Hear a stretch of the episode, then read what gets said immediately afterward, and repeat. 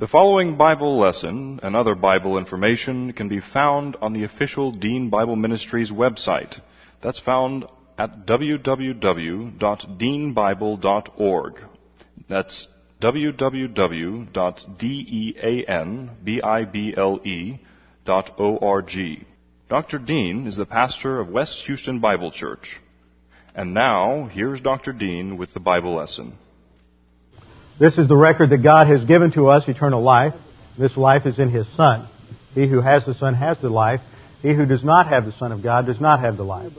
He who believes on Him is not condemned, but he who believeth not is condemned already, because he has not believed in the name of the only begotten Son of God. For there is no other name under heaven given among men whereby we must be saved. For by grace you have been saved through faith, and that not of yourselves. It is the gift of God, not of works, lest any man should boast. For I am persuaded that neither death, nor life, nor angels, nor principalities, nor powers, nor things present, nor things to come, nor height, nor depth, nor any other created thing is able to separate us from the love of God which is in Christ Jesus our Lord. For of Him, and through Him, and to Him are all things, to whom be the glory forever and ever. Amen. Before we begin our study of God's Word this morning, we need to make sure we're in fellowship. There is no advance in the Christian life apart from enjoying fellowship with the Lord. When we're in fellowship with the Lord, we are also filled with the Spirit, and it is under the Spirit's filling ministry and His teaching ministry that we are able to understand and assimilate the doctrine in God's Word, so that we can use it to apply to our lives, so that we can then advance to spiritual maturity. That is the subject of our passage this morning, so before we get started, let's make sure we're in fellowship. A few moments of silent prayer, so you can use 1 John 1:9 if necessary, and then we'll begin.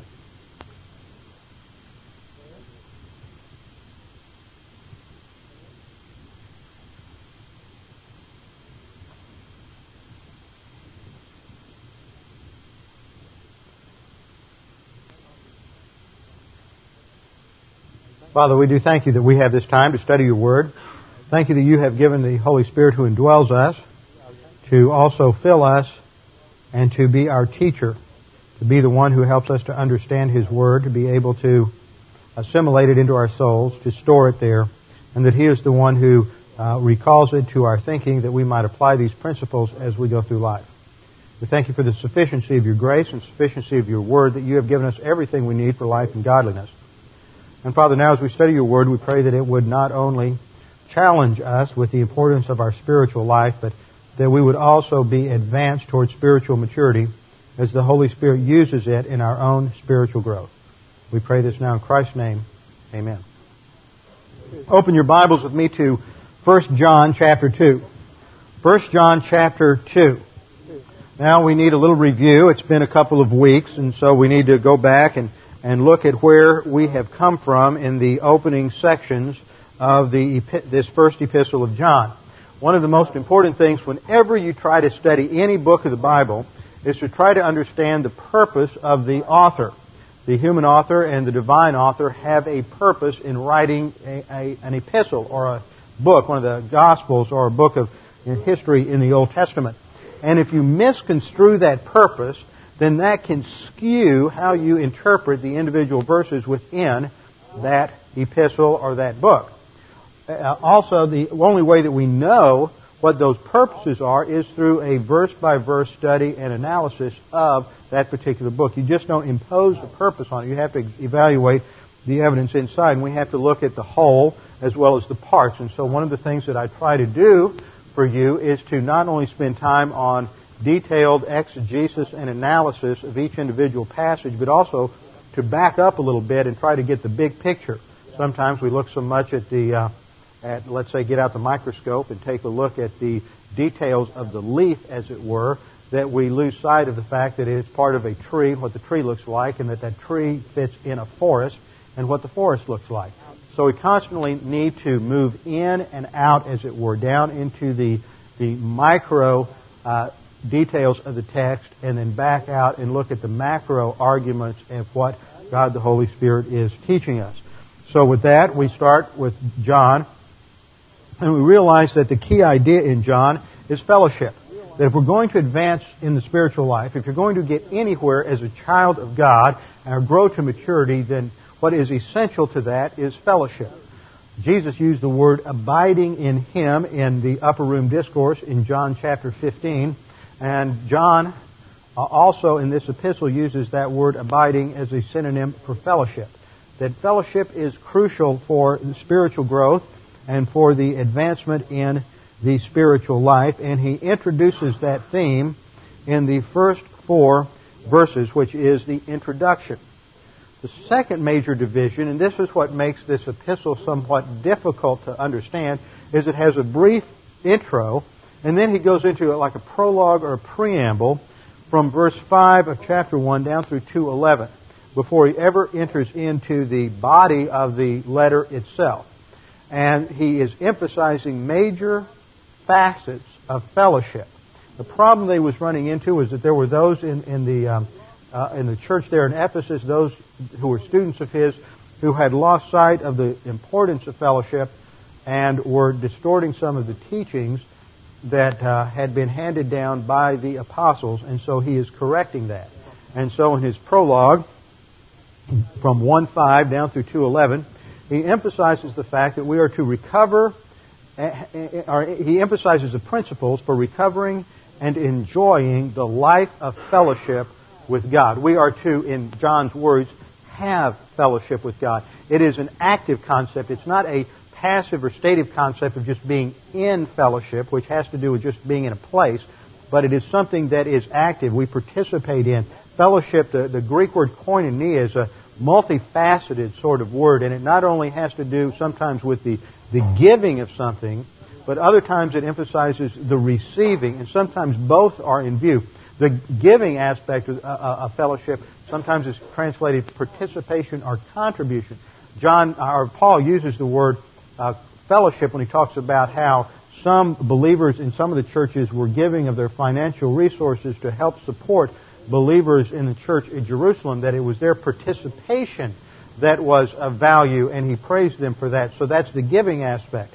And what we see here is that when we look at fellowship from the idea of participation, that we are participating in the life of God and benefiting from the ministry of God, the Holy Spirit. That's the essential idea that is at the core of fellowship here. So he gives us some principles for recovering and enjoying the life of fellowship with God from 1:5 down through 2:11. This is really divided into two sections. The first section, which we have studied, goes from 1:5 to 2:2, where he emphasizes the importance of maintaining the life of fellowship with the God who is light in order to advance spiritually. We have to maintain fellowship with the God who is light in order to advance spiritually. If we don't maintain that fellowship, we walk in darkness in verse 6, then he says we lie and we're not practicing the truth. We're not applying doctrine. And we are to walk in the light as he himself is in the light, according to verse 7. And as we've seen, going through these passages from 1:5 down to 2:2, he outlines these three false claims. The false claim of verse 6 that claim to have fellowship and yet walk in darkness or live a lifestyle consistent with the thinking of the world, then you're not applying doctrine. The second is in verse 8, the second false claim. If we say we have no sin, then you're in self-deception and doctrine isn't in you. You don't understand the truth. You don't understand doctrine. You haven't learned that. And then the third false claim was in verse 10, the claim to not have sinned. So verse 8 is a claim that there's perfection, and verse 10 is that, well, what we've done really wasn't sin at all, and that would be making God a liar, and there His Word is not in. So I want you to notice that he had gone back in shifts from talking about not practicing the truth, verse 6, verse 8, the truth is not in us, and then verse 10, His Word is not in us. So He uses truth, and then he uses the word because he's comparing the Word of God to absolute truth. And this is what Jesus said when he prayed to the Father in John 17, sanctify them by means of truth. Thy Word is truth. So it is the Word of God that is absolute truth, and it is just another synonym for talking about the principles of Bible doctrine extracted from the text. So verses 1:5 to 2:2 emphasize the importance of maintaining the life of fellowship with the God of light to advance spiritually, and the recovery principle is in verse 9, to admit or acknowledge our sins to God the Father, and He is faithful and righteous to forgive us our sins, and cleanse us from all unrighteousness. So whenever we sin, we break fellowship, but recovery is based on simply admission of guilt, admission of the sin to God, and we recover fellowship. And then he advances what he's saying. The 1.5 to 2.2 lays the foundation of the importance of fellowship and applying doctrine. Then he's going to build on that. And like any good teacher, he lays down the basics, and then he goes a step further. He builds on it. And in 2.3 to 2.11, the theme here is the importance of knowing and loving God to advance to spiritual adulthood. The importance of knowing and loving God to advance to spiritual adulthood. So this is the next section that we will just begin this morning as we look at 2.3. Now, we have to remember that the background of 1 John. It has the problem here is an early version, an unsophisticated version of what later became known as Gnosticism. Gnosticism comes from the Greek word gnosis,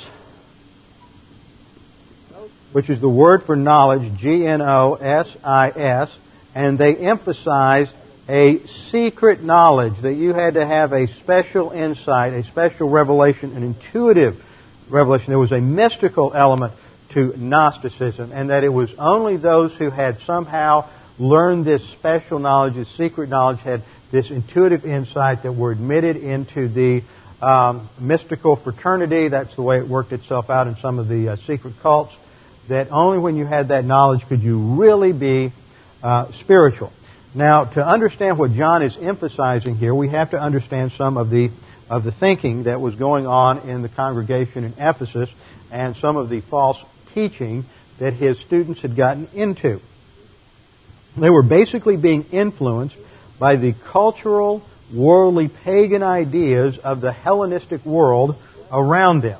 And we've seen in our study of Judges in first hour, we've seen that how destructive the influence of paganism can be. And that's what Judges is all about, is how a culture becomes influenced by paganism and its destructive results. John is countering that, and one of John's messages is how to avoid the influence of pagan thought.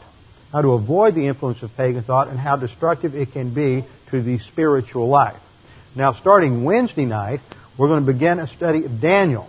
Now, most of us think of Daniel as a study of prophecy. But for the most part, while part of the book does relate to prophecy, much of the book relates to history, relates to Daniel's life in an extremely pagan, an extremely pagan culture of the Babylonian Empire. He was not only in the Babylonian Empire, but when that empire was defeated by the Persians, he was also elevated to the second highest administrative or political post in the Persian Empire. So here is a believer, an Old Testament believer, who lives successfully and maintains his testimony for God in the midst of one of the most pagan societies, in fact, demonized societies. The occult arts, the magic arts were practiced there. And Daniel lived in the midst of all of this in a way far, I think, far beyond anything any of us experience, even in our perverted society. And yet Daniel lived successfully. So the three books really relate to one another. Judges, the consequences of paganism. 1 John, how to avoid the influences of paganism by staying in fellowship with God. And Daniel, how to live successfully in a pagan culture. And Daniel did that very well and was one of the most influential and powerful people in two of the most powerful empires ever to exist in human history.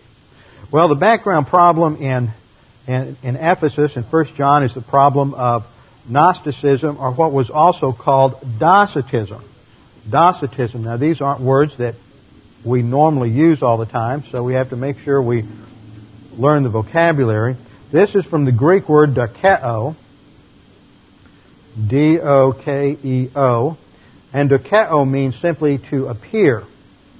And they had the idea that, from Persian dualism, that matter or material things were evil and only the spiritual, or that which was of the Spirit, is good. And therefore, they had a problem understanding how God, who is supposed to be good, could be truly joined to human flesh and be a real human being. Because if God were joined to matter, that would taint him and make God evil somehow. And so Jesus could not be the actual true humanity, because that would destroy his perfection. And so he was simply a phantom. He simply appeared to be real. He simply appeared to be a man. Docetism became very popular among the Greeks because its dismissal of the significance of Christ's humanity was something that appealed to the Hellenistic thinkers of the time, because they thought it was a scandal that God became a man. So it was a compromise with these pagan ideas. The Gnostics thought that evil was bad, that matter was evil, the spirit was inherently good, and so they were faced with this problem of how a good God could create an evil world. And the way they came to this conclusion was through a rather sophisticated religious system where they had the good God, we'll put a G here for both good and God, had several different emanations. This gets real esoteric. And there's a lot of similarities between ideas in ancient Gnosticism and ideas today of, they're called the New Age movement. It's just the old lie repackaged in a new format and given new terminology. Well, in ancient Gnosticism, the highest of these emanations was Christ. At the end of this chain, which are related also to angels, at the end of this chain of emanations, you have Jehovah, the God of the Old Testament, who is really a lesser being than God, and he's essentially evil, and he's the one who creates the earth and creates matter. And because of all the problems with that, the good God then sends Christ down to redeem the earth, but he only appears to be human. Now, what's the problem with that, other than, of course, it's not biblical? The problem with that is that it diminishes the significance of the humanity of Christ. Jesus is in hypostatic union. That means he is undiminished deity. In him dwelt all the fullness of the Godhead bodily. He is undiminished deity and true humanity, sinless humanity. He did not possess a sin nature because of the virgin conception and virgin birth. So he is true, sinless humanity. Now, in Jesus' life, he demonstrated the sufficiency of the grace of God and was a pioneer of the spiritual life of the church age. Jesus' spiritual life was based on the fact that he was indwelt by God the Holy Spirit and filled by God the Holy Spirit, which had never before functioned in that way in history. In the Old Testament, spiritual life was not based on a ministry of God the Holy Spirit in the individual life of the believer. Very few Old Testament saints were ever had a relationship with the Holy Spirit. And the term that we use to describe that is the term endued. They were endued with the Holy Spirit for specific functions or specific reasons. For example, if David and Saul as kings received the Holy Spirit to help them function as kings, as the leaders of God's people. The priests, some priests received the Holy Spirit. The prophets received the Holy Spirit for the function of the communication of revelation. Bezalel and Aholiab, who were the craftsmen, the chief craftsmen, goldsmiths, carpenters who built the tabernacle, had the Holy Spirit given to them to give them skill in their working of the gold, the silver, the jewels, and everything that were in the construction of the tabernacle. But it wasn't the giving of the Holy Spirit for a spiritual life. It was to give them wisdom to function in their theocratic leadership role in the nation. So it only involved, at most, I think, no more than 100 or maybe 150 Old Testament saints. So Jesus Christ pioneers a new spiritual life so that in his humanity, with the filling of God the Holy Spirit, he is able to face any and every category of testing that comes to man And with the filling of the Holy Spirit plus the application of Bible doctrine, Jesus Christ never succumbs to sin, and He's able to handle every problem, every difficulty, every testing based on this combination of the Holy Spirit and Bible doctrine, thus pioneering the spiritual life for today. But if Jesus had not operated in true humanity, then this was irrelevant because He wasn't a true man identifying with us in all of our weaknesses in every category of testing, so He wouldn't have been a pioneer for the spiritual life. He, according to their system, He could have provided salvation, but there's no basis for the spiritual life. So Gnosticism was a very subtle attack on the sufficiency of Christ and the spiritual life that He pioneered for the church age. It's an assault on the spiritual life teachings of the New Testament. And this is why 1 John is so important and why it must be understood as addressing fellowship and spiritual growth. And it's not addressing salvation. It's not talking about tests of faith, whether or not, how to know whether or not you're saved. It's talking about tests of fellowship, how to know whether or not you are truly enjoying fellowship with God and advancing to spiritual maturity, because spiritual maturity is where it happens in the Christian life. It doesn't happen in spiritual infancy. In the same way that when you were 8, 9, 10, 12, 14 years of age, you couldn't wait to grow up and be treated as an adult because you knew that's where life was as an adult. Life did not consist in being a child, being constantly under the authority and control of your parents and doing only what they wanted you to do. You wanted to grow up and live your life.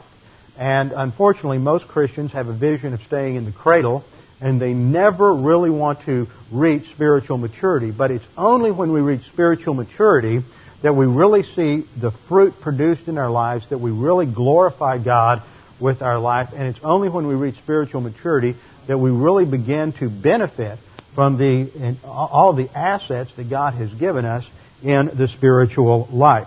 So it's very important to understand that this Gnostic background was a direct assault on the spiritual life Jesus Christ pioneered in His humanity for the believer today. He pioneered all but two of the problem-solving devices or stress busters or spiritual skills that we talk about. I use different terminology to refer to these 10 techniques. The first is confession of sin, 1 John 1:9, which is how we are restored to fellowship and recover the filling of the Holy Spirit. This is foundational. And of course, this did not apply to our Lord because He was impeccable and He never had any sins to confess. But the instant we confess our sins, we are restored to the filling of the Holy Spirit, and we can begin once again walking by means of God the Holy Spirit. As we walk by means of God the Holy Spirit, we are able to apply doctrine. This is the faith rest drill. It's a technique. It's a skill. Something we have to practice over and over and over again. Those of you who grew up taking piano lessons or musical lessons know how you had to practice over and over again. Or maybe it was ballet or dance or football or sports, and you had to practice drills over and over and over again until it became tedious and boring. But then when you had to apply it out on the field, that's when all of a sudden that training paid off. And that's the drill in the spiritual life. All of these problem-solving devices are skills. They are spiritual skills we must practice over and over and over again. And all the little mundane details of life, constantly thinking biblically, what promises apply, what principles apply, how do I respond to this in a biblical manner, so that when we get into the tougher situations, then what takes over is that training and the discipline that we have imposed upon ourselves through practicing the spiritual skills again and again and again. So the faith rest drill is combining faith with the promises of God, and that, of course, means that we have to know some things about the promises of God so that we can mix our faith with them. The next basic spiritual skill is grace orientation. We have to understand that it's not us, it's God. It's not our plan, but God's plan. This involves authority orientation. It involves mastery of the details of life. It involves a relaxed mental attitude. And we did a detailed study of this the last couple of lessons over in Judges. So grace orientation means we recognize that it's not based on who and what we are, but everything is based on who God is and what Jesus Christ did on the cross. And then the fifth is doctrinal orientation. We align our thinking to the plan of God. 2 Peter 3:18 says that we grow by means of grace and the knowledge of our Lord Jesus Christ. John in 1 John calls this spiritual childhood using the Greek word technon. We are children. Then we advance to spiritual adolescence, which John will call the neoniskoi in 1 John 2:13. Here we receive a personal sense of our eternal destiny. We begin to understand that we are living today in light of eternity. This is further expanded, Romans 8:16 through 17. We understand that God has a destiny for us, not on the earth, but in heaven and in the millennial kingdom. And right now we're being trained for that future destiny. Once we move through spiritual adolescence, we get into spiritual adulthood, which is where we begin to really move and understand who God is because of doctrinal orientation. And that causes us to develop a greater love for God, personal love for God. And because we have personal love for God, we then can have impersonal love and unconditional love for all mankind. And then we begin to focus our attention fully on Christ. Now, these three skills work in tandem. As we develop our love for God, then we understand that it's love for God that then is displayed toward man. Jesus said we're to forgive others as God, for Christ's sake, forgave us. As we understand God's love for us and we understand grace, this is why grace orientation is basic, then we develop love for God, and that is the motivator that swings us through spiritual adulthood. And then the apex is we understand happiness. James 1:2 says to count it all joy when we encounter various trials, because we know the testing of our faith produces endurance. Jesus said, "My joy I give to you." And so it is this joy that enables us to have stability and contentment through life, no matter what trials, difficulties, heartaches we face. That's the blueprint of the spiritual life, and this is what Christ pioneered for us. The only two that did not apply to Him were confession of sin and occupation with Christ. The other eight are all manifested by Christ throughout all the testing that He faced. Now, John's students were in error doctrinally, because they thought Jesus was purely divine and not really human. The spiritual error that came from that was that they reduced the importance of experiential righteousness. Experiential righteousness wasn't important because, after all, we're in the flesh, so the flesh is inherently evil and sinful, and we're just often always going to sin. It's only the spiritual that's good. So they created this dichotomy between the spirit and the physical, and the result of that was that experiential righteousness, or actually having to live and apply the Word of God, was no longer that important. So to correct that, John first chooses as his theme in this epistle the challenge to remain in fellowship, to enjoy fellowship with God, to live in the light. That means to consistently apply doctrine. And the way he emphasizes this in terms of the structure is in 1:5 to 2:2. In 1:5 to 2:2, he emphasizes the negative by use of these three false claims. He's approaching it from the negative side to show the importance of maintaining fellowship, the importance of maintaining the Christian life and living in fellowship with God. And then he is going to advance beyond that, starting in 2:3, to show that it's not merely being in fellowship, it's not merely enjoying fellowship, but it is being in fellowship, enjoying fellowship for the purpose of knowing God, developing an intimate personal relationship with God, which is the basis for moving into that advanced adult spiritual life. So he starts with the negative, lays the foundation in 1:5 to 2:2, and then from 2:3 on, he is going to emphasize the importance of advancing in that intimate relationship with God. It's not just being in fellowship, it is staying in fellowship. See, 1:5 to 2:2 emphasizes being in fellowship, being in the bottom circle or the right circle as we diagram it. It's getting in and staying in. But 2:3 down through 2:11 is talking about the importance of staying. The importance of staying in that right circle of fellowship with God, abiding with Him in our diagram. So let's look now at 2:3. This is a very important verse and one that is crucial in terms of the interpretation of the epistle, and one that is often misunderstood, because on the surface it could easily be taken to mean one thing when it means something else. So we're going to have to do some specific exegesis here to make sure we understand what the passage is saying in the original language. and then we will see how to properly interpret it. 1 John 2:3 begins with an and in the Greek, and by this we know that we have come to know Him if we keep His commandments. Let's look. I want to read down through verse 6 because this is really one thought section. Verse 4 says, "The one who says, 'I have come to know Him,' and does not keep His commandments is a liar, and the truth is not in him." The principle is given in 2:3. By this we know that we've come to know Him if we keep His commandments. The flip side, if someone says they know Him, when they don't keep His commandments, he's a liar and the truth is not in him. But whoever keeps His word, notice, shifts from commandments to word again as a synonym. But whoever keeps His word, in him the love of God has truly been perfected. By this we know that we are in Him. Notice he uses that same phrase again. By this we know that we are in Him. The one who says he abides in Him ought himself to walk in the same manner as He walked. Now, when we see that phrase at the end of verse 5, by this we know that we are in Him, it's going to introduce the principle of verse 6. And we have a by this we know in verse 5 and a by this we know in verse 3. And that functions in a literary structure as an inclusio. It's like bookends. The first one introduces it, the second one closes it out, and the important principles are what are in between. So let's begin by looking at 2:3. It begins with a conjunction in the Greek. In English it should be translated and. The conjunction is kai, which is a simple connective in this passage.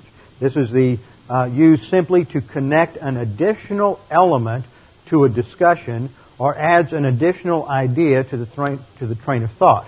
Now that's important because that shows that what is going to be covered in 2:3 down to 2:11 is connected to what he has said in 1:5 to 2:2.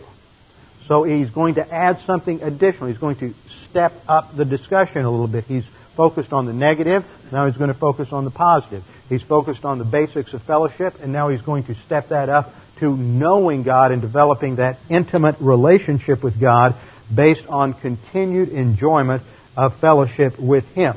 So this should be translated and by this. By this is the Greek word in tuto, which is an in, the preposition in, plus the dative of instrument or the instrumental dative, which should be translated by means of this. And by means of this. And this word hutas, tuto, is the near demonstrative of the demonstrative pronoun hutas, which suggests something nearby. Well, that's going to come at the end of the statement. By this principle, it should be translated. And by means of this principle, or and by means of this test, we're going to know something. By means of this principle or this test, and of course the principle is what comes at the end of the verse, if we keep His commandments. So it starts off, and by means of this principle, or and by means of this test. And then we have the main verb. It's always important to look at the main verbs, and you see that this verb is used twice in the passage. It is the word know from the Greek word ginosko. By this we know that we have come to know Him. Now, if you look at that in the English, it looks as if both of those knows are the same word, the same tense. This is why you have to get into the original languages. They are different tenses, and the grammar makes a tremendous difference in understanding and interpreting this particular passage. The first use of know is a present active indicative. A present active indicative. The present explains the tense. The tense here is continuous. By this we can have a continual knowledge or understand something. It's an active voice, which means the believer, who is the subject, performs the action of the verb. We can know something. It's up to our volition to to understand and recognize the principle. By this we know something. This can be a present reality because of the indicative mood, which is the mood of reality. So we can know something with certainty. Then the verb is a third person plural. And we have seen that this third person plural has run through the entire first chapter down to this point, and it primarily emphasizes John plus the apostles. But it can also include, in a third, much more derivative sense, all believers. But it's primarily John talking as himself. It's an editorial I, an editorial we, and he's talking about himself and by extension then to the other apostles, but also by extension or application. Interpretation is John, application is to all believers. We can know something. All believers can know something. Okay, we start off and it says, and by means of this principle, we can know something. Now this is introduced by the word that in the English. Now that really should not be translated. Shouldn't be translated. In the original Greek, you don't have quotation marks. You don't have commas and quotes and semicolons and periods. It's all done through the use of grammar. And the Greek word here is hati, which can mean cause, because, but it's also used to introduce either a direct quotation, an indirect quotation, or a principle. For example, in English, we might translate this, we know this, colon, and then we have the principle. Or we could say, we know this, comma, quote, and then we put the principle in quotation marks.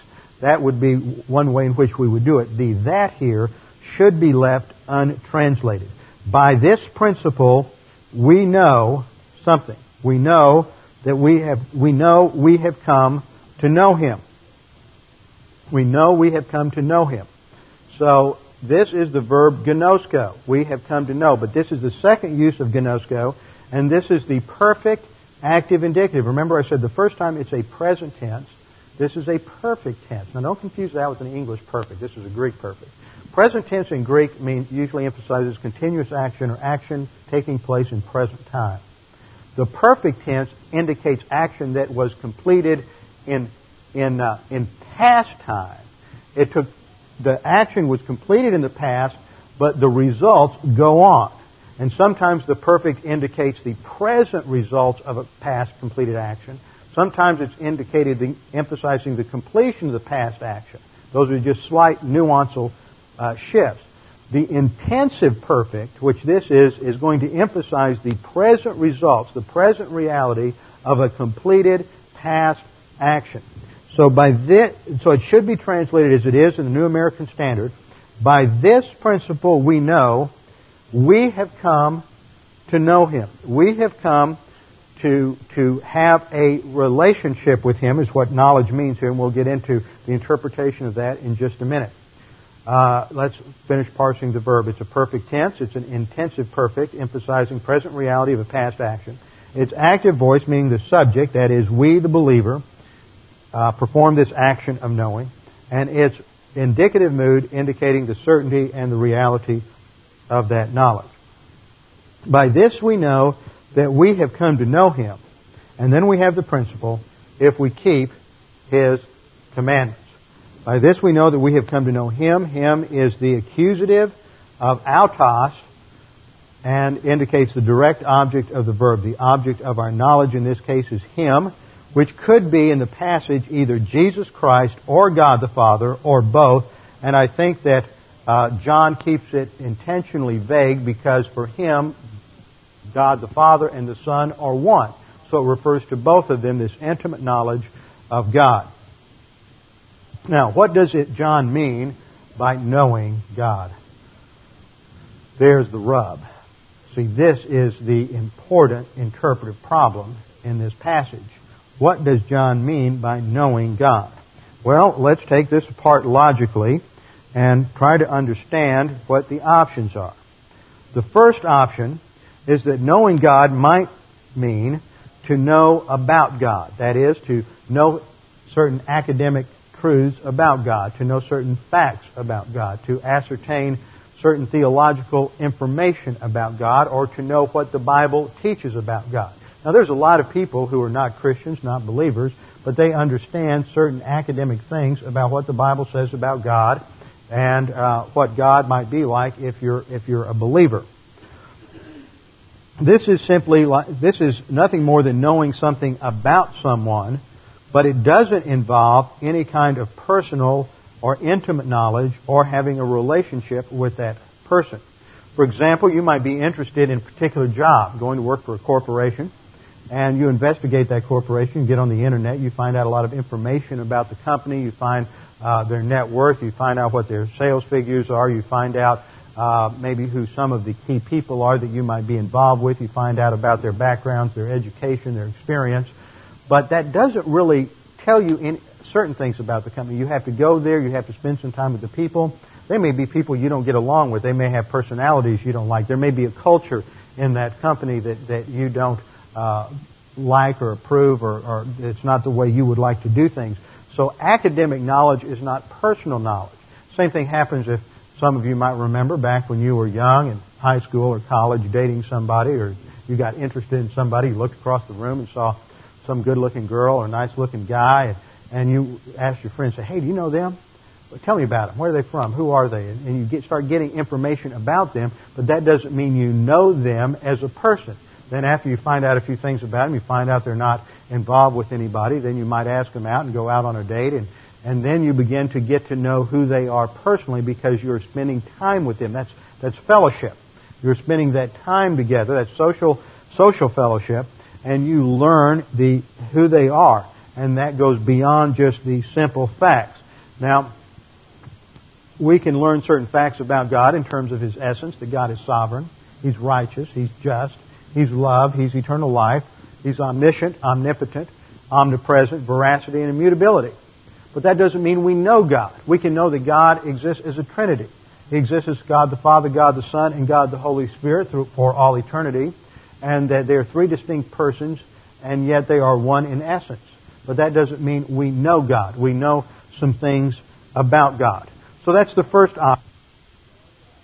That to know God here would simply mean to have academic knowledge about God, and that doesn't seem to be what John is talking about here. He's talking about a more intimate relationship because the context, of course, is fellowship. So let's look at the second option. This is one that is more often chosen by people, and it equates knowing God to salvation. To know God is the same as to have saving faith, to have genuine saving faith, to be actually a member of the royal family of God. And they would paraphrase this perhaps, by this, we know that we are saved if we keep His commandments. See, then this becomes a test of salvation. How do you know if you're really saved? And this is the position of lordship salvation. That the way you know you're really saved is that you keep His commandments. If you're a believer, over the course of time, according to lordship salvation, you will manifest an obedience to the commandments of God. If you claim to believe in Christ as your Savior at one point in life, but then you fail to be obedient and to keep His commandments, and they would say, well, the faith that you had was not a genuine faith. It was not a saving faith. It was a false faith. Well, the Bible never really categorizes that kind of faith. There's no biblical basis for that, but that is the contention of lordship salvation. Lordship salvation people contend that salvation is by faith in Christ, by believing in Christ, but the only way we can know with certainty that our faith is real or is genuine saving faith is if the believer lives a life that is generally characterized by obedience to God's command. This is part of what Calvinists call the perseverance of the saints. A couple of weeks ago, we went through the core beliefs of Calvinism, which are outlined under the acronym TULIP.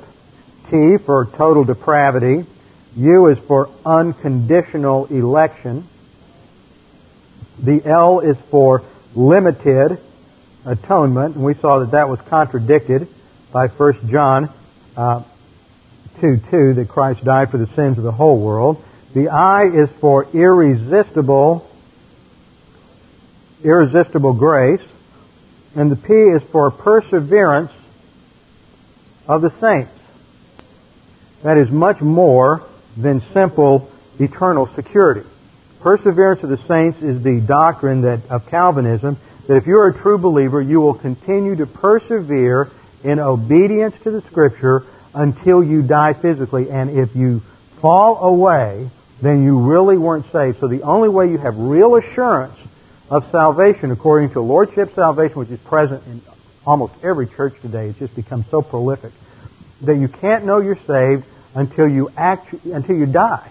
Because what might happen in those last minutes is you might renounce Christ and then you didn't persevere. Now, this was brought home to me by something I read recently, really surprised me because of the people involved, but I never heard this phrase before. Is that about a year ago, James Montgomery Boyce, who Dr. Boyce was the well-known pastor of the 10th Presbyterian Church in Philadelphia, which was Donald Gray Barnhouse's old church. And Boyce had been there for many years. He's published quite a number of books, and he's a well-known Calvinist speaker and author and teacher. And he was on his deathbed. At that same time, this was last June sometime, at that same time, R.C. Sproul, who's another, much younger, I think R.C.'s in his 50s now. Sproul has written a number of books. He's a very popular radio program, and he's influenced people all over the country. He was having his annual Ligonier conference down in, I think that's in the Pittsburgh area.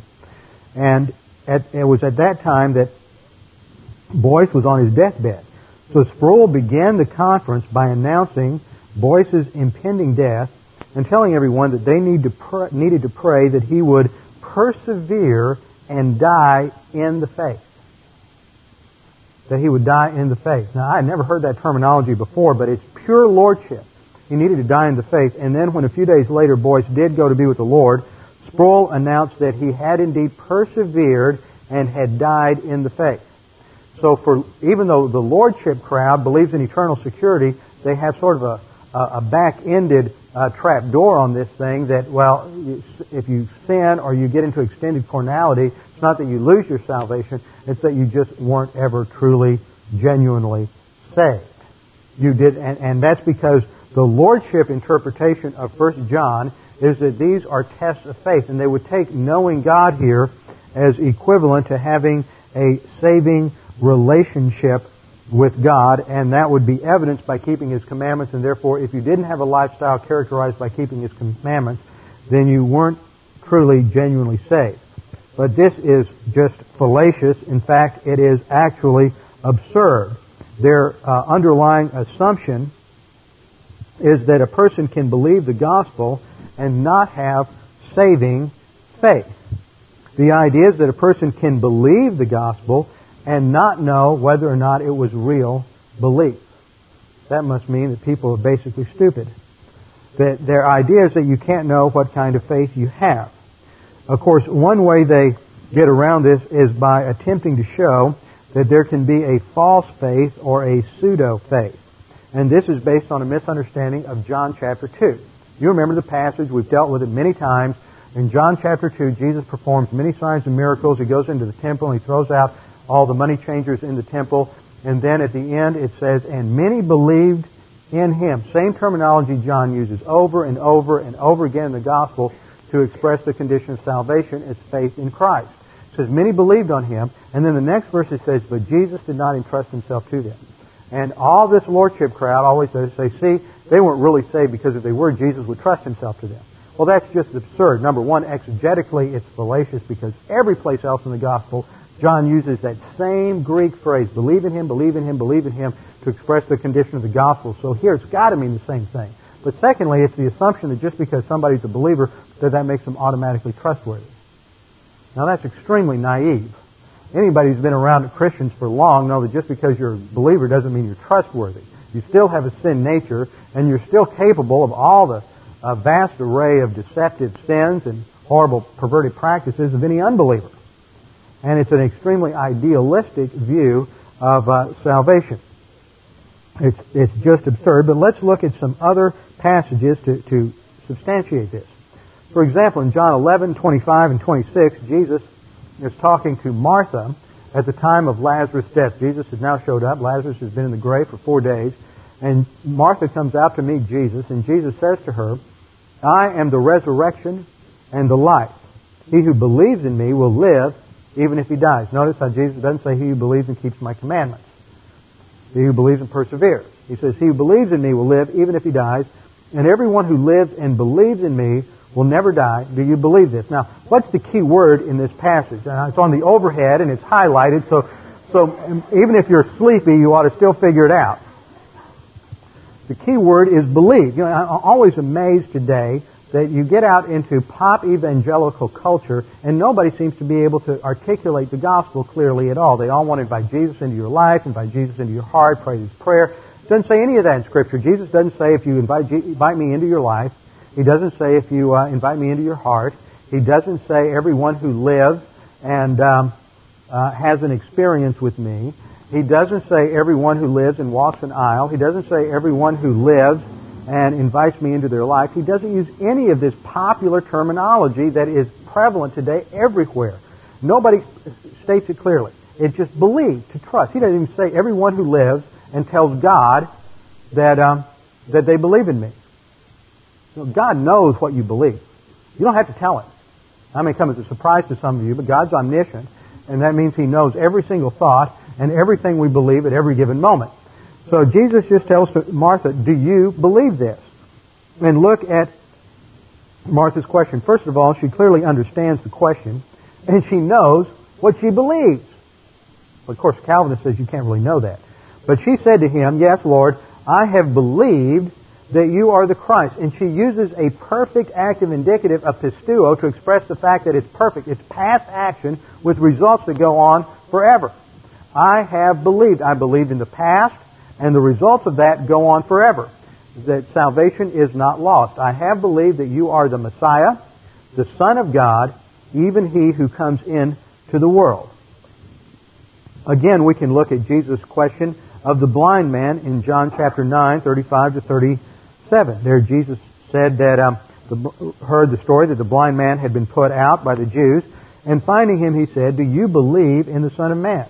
Notice, once again, at the sake of boring some of you, He doesn't say, did you invite the Son of Man into your life? He doesn't say, did you invite the Son of Man into your heart? He doesn't say, did you repent of all your sins and walk the aisle or any of that? He says simply, do you believe in the Son of Man? He answered, who is He, Lord, that I may believe in Him? Jesus said, you have both seen Him, and He is the one who is talking to you. The issue is belief, and the assumption is that an individual has enough brain cell energy to be able to figure out whether or not he believes something or not. It is not based on some extraneous test of obedience. This is clear also in John 3:18, where the issue for salvation is belief. He who believes in Him is not condemned, but he who believeth not is condemned already. Why? Because he has not believed, not because he didn't invite Jesus into his heart, not because he didn't repent, but because he didn't keep the commandments, but because he didn't believe. The issue is faith alone in Christ alone. It's not inviting Jesus anywhere. Besides, we don't invite Jesus anywhere. He's the one who calls us. He's the one who invites us. He's the one who said, come unto me, all ye who labor and are heavy laden. We don't invite Him anywhere. That is arrogance, and it's a false gospel. And there are many people, that's all they've done, and technically, I have to say, on the basis of the Word of God, they're not saved. If they never believed in Christ as their Savior, they're not saved. Now, they may muddy it up with a lot of confused terminology because they've been influenced by somebody who's not smart enough to read the Bible and understand what it says, but the text says believe. God knows whether they believed, even if they can't articulate it correctly or they've gotten involved with some crazy campus organization that can't get the gospel straight.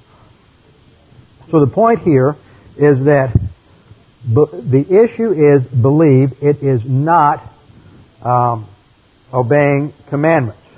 To claim that knowing God, therefore, is salvation would mean that the only way we can know we believe the gospel is by obeying mandates, obeying the commands of God.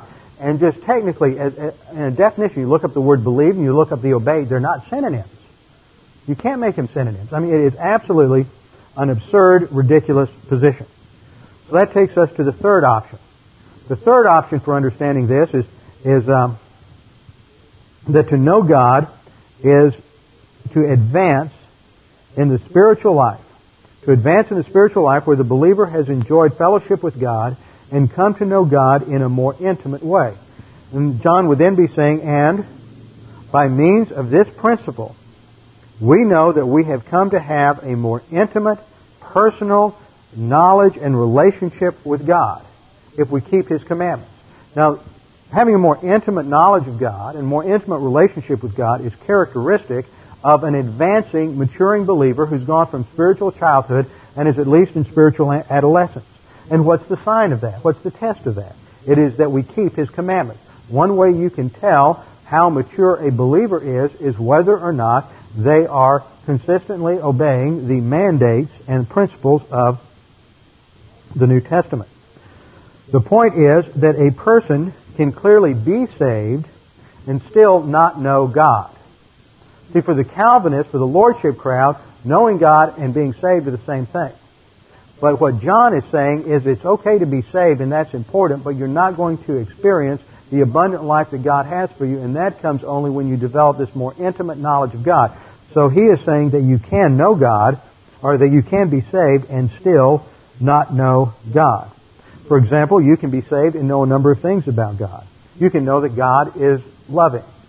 You've been told John 3:16, God so loved the world that He gave His only begotten Son, that whosoever believes on Him should not perish but will have everlasting life. So you know that God loves. You may know that God is righteous and just, and that man falls short of that. Romans 3:23 says that all have sinned and fall short of the glory of God. Isaiah 64:6 says that all our righteousnesses are as filthy rags.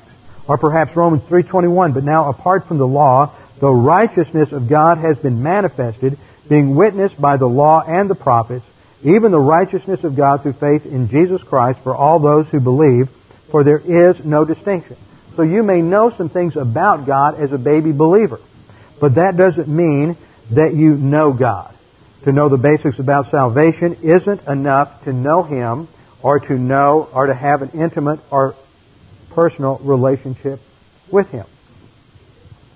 Understanding this is clear by looking at some key passages.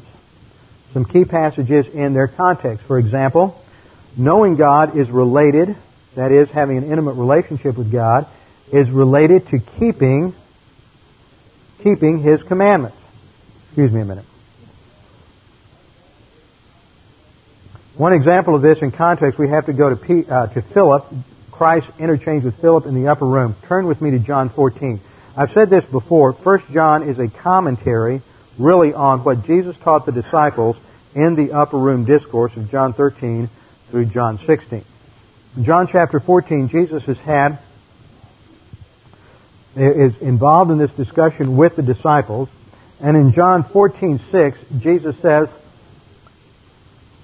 to the disciples, or to Peter, after Peter asked his question, he says, I am the way, the truth, and the life. No one comes to the Father but through me. Now, after he had made this clear statement of the gospel, he addresses all of the 11 disciples present. Notice at the beginning of verse 6, Jesus said to him, that's Peter. Peter had asked him a question back in 1336, Lord, where are you going? And how do we know to get there? And then in verse 5 of John 14, Thomas said, Lord, we don't know where you're going. How do we know the way? And so Jesus said to him, that is to Thomas, I am the way, the truth, and the life. No one comes to the Father but through me. And then he says, if you had known me. Now in the English, you can't tell whether the you is you, Thomas, or you, the disciple. But in the Greek, it's a plural you. That means it's y'all. If y'all had known me. He's talking to the entire group of the disciples. If y'all had known me, had really understood who I was, had really developed a personal relationship with me, y'all would have known my Father also. See, there's no question that they're saved. He got rid of Judas because Judas was the only one who wasn't saved. John 13, he said, you all have been cleansed. It's clear they're saved. So knowing Him is not the same as being saved. He says, if you all had known me. And it's very interesting the subtle nuance Jesus puts on this. He uses a first-class condition, but it's a debater's first class if we're going to assume it's true because you think it's true, but it's really not. If you had known me, if you all had known me, you would have known my Father also. From now on, you know Him and have seen Him. And then in verse 8, Philip says, Lord, show us the Father, and it is enough for us. It is enough for us. Now, let me back up a minute. I skipped past something. He said, if you had known me. Now, the word for know there is, guess what? It's ginosko. Let's parse it. It's a perfect active indicative. It's the same verb form that you have over in 1 John 2:3. If you had come to know me. So it's not talking about salvation. It's coming to this more personal, intimate relationship. And here it's clear, using the same verb, the same tense form. If you had come to know me, if that perfect active indicative, you would have known my Father also. And the point is that knowing Him is beyond salvation. This isn't equated to salvation, but is coming to know Him after salvation. Well, Philip says, he's still being a little dense, he said, Lord, show us the Father, and it's enough for us. Well, he just said, if you've seen me, you've seen the Father, but Philip it's just too much for him. Remember, they don't have the Holy Spirit yet, so they're having a little trouble understanding this advanced doctrine. Verse 9, Jesus said to him, have I been so long with you all, and yet you, Philip, singular, he suddenly shifts from the plural you to the singular you. Says, have I been so long with you all, and yet you, Philip, have not come to know me. Perfect active indicative. Same that we have over in 1 John 3. In other words, you can be saved because you are saved, Philip, but you haven't come to know me yet. You're still in spiritual infancy. You have not had that more personal, intimate relationship with me. You've hung around for 3 years. You've picked up the basic doctrine, but you've never really advanced beyond spiritual infancy. So he says, have I been so long with you, plural, and yet you, Philip, singular, have not come to know me. He who has seen me has seen the Father. How can you say, show us the Father? Now, I want to go on and skip down to verse 21. Notice how verse 15. Notice how Jesus continuously emphasizes in here that knowing God is related to keeping His commandments. This intimate relationship with God is related to keeping His commandments. Look at verse 15. If you love me, you will keep my commandments. He's talking to them as saved believers. He's not talking to them about becoming saved.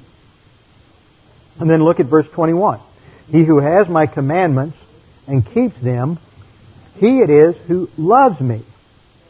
And he who loves me shall be loved by my Father, and I will love him and will disclose myself to him. Notice that there is an additional revelation, not apart from the Scripture, but an additional revelation and understanding of spiritual truth that comes as a result of obeying and applying what you already know in the spiritual life. God is not going to increase His fellowship with us until we first begin to walk with Him and apply what we know. He doesn't give us everything at the beginning. We have to apply what we begin to learn and obey those commandments, and then God is going to reveal Himself more to us, not apart from His Word, but through His Word, through the study of the Word, and through the ministry of God, the Holy Spirit. So knowing God, therefore, this advanced personal love for God, which is what that equates to, is related to keeping His commandments. The one who keeps His commandments loves Him. That's personal love for God the Father. And then we learn that the person who does not keep the commandments does not have the truth in him, and is self-deceived. This is where John is going to go in 1 John 2:4. Let's turn back to 1 John chapter 2.